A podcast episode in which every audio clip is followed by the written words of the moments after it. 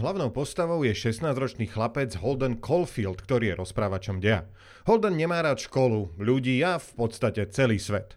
Príbeh začína vyhodením Holdena zo školy. Kvôli konfliktu so spolubývajúcim sa rozhodne z internátu odísť do New Yorku, kde býva. Nemôže ale ísť domov, pretože by jeho rodičia zistili, že ho opäť vyhodili zo školy. Ubytuje sa preto v hoteli a vyrazí si von do baru. Kvôli osamelosti sa vyberie s kamarátkou Sally na rande do divadla. Navrhne jej, aby s ním odišla. Ona však jeho návrh odmietne. Holden preto ide domov za svojou mladšou sestrou Phoebe, kým sa rodičia nevrátia.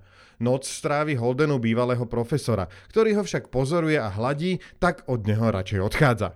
Pred svojim útekom sa chce ešte raz stretnúť s Phoebe, kvôli ktorej však nakoniec zostáva doma a zoberie ju na kolotoče. Dielo sa končí vetou Nikdy nikomu o nikom nerozprávajte, lebo vám potom bude každý chýbať.